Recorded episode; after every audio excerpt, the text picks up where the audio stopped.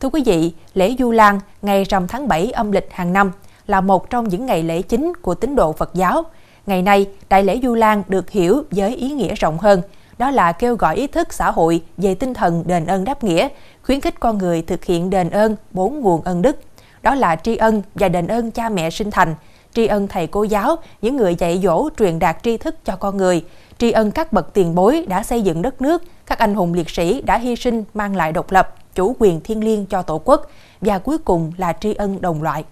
Với ý nghĩa lớn lao này, lễ Du Lan là sự kiện mang đậm nét nhân dân, làm rạng rỡ đạo lý đền ơn đáp nghĩa của dân tộc. Theo ghi nhận của chúng tôi, dù chính lễ vào ngày rằm tháng 7 âm lịch, song từ đầu tháng 7 đến nay, nhiều cơ sở tu viện trên địa bàn toàn tỉnh Bến Tre đã tổ chức lễ Du Lan sớm. Tùy theo điều kiện của từng viện mà quy mô tổ chức lễ Du Lan khác nhau. Ngoài tổ chức cho các tín đồ Phật tử tụng niệm, cầu siêu tế độ, nguyện cho cha mẹ hiện tiền được tăng phúc thọ, cha mẹ quá giảng được thác quá siêu thăng. Đối với người tín ngưỡng Phật giáo, trong dịp lễ Du Lan này thường cầu siêu cho người đã khuất, tích phước cầu an, cầu mong cho cha mẹ phúc đức an yên. Thật ra nhớ ơn cha mẹ thì không chỉ là trong một cái ngày rằm tháng 7 không, mà chúng ta nhớ ơn cha mẹ và báo đáp công ơn cha mẹ là từng mỗi ngày trong cái cuộc sống. Nhưng nhờ có cái ngày này thì nhắc nhở mình, nhắc nhở mình nhớ lại những cái ngày vừa qua mình đã quên, mình lo mãi mê với cuộc sống mà mình quên công ơn của cha mẹ. Ước nguyện tất cả những người con à, trên thế gian này luôn luôn ghi nhớ công ơn của cha mẹ mình.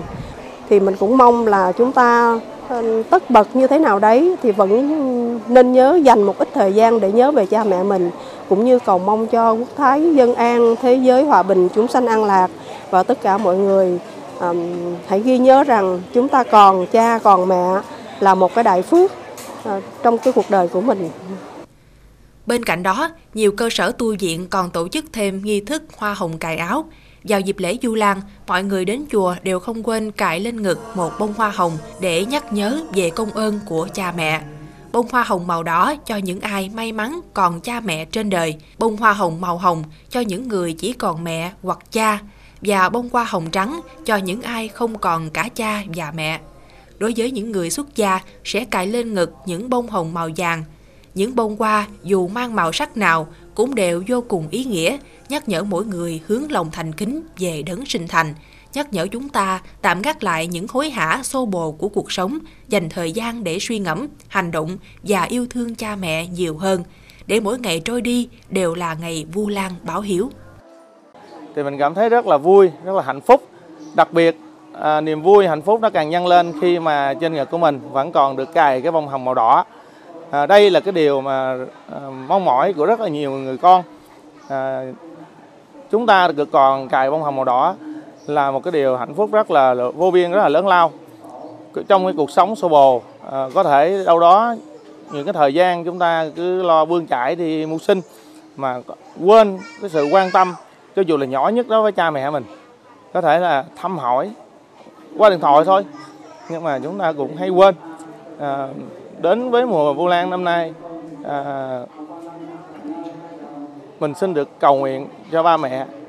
được nhiều sức khỏe và mong rằng à, những mùa Vu lan tiếp nhiều hơn mùa Vu lan hơn nữa vẫn được cài trên bông trên ngực của mình cái bông hồng màu đỏ như thế này. Từ một nghi thức Phật giáo, lễ Du Lan dịp tháng 7 âm lịch hàng năm dần trở thành một nét sinh hoạt tín ngưỡng dân gian truyền thống của người Việt. Du Lan là dịp để gia đình sum họp, con cháu hỏi han, chia sẻ với ông bà, cha mẹ về niềm vui, nỗi buồn trong cuộc sống, cầu cho cha mẹ được hưởng phúc lành, đồng thời giúp đỡ những hoàn cảnh khó khăn với hoạt động thiện nguyện, tri ân hướng đến cộng đồng.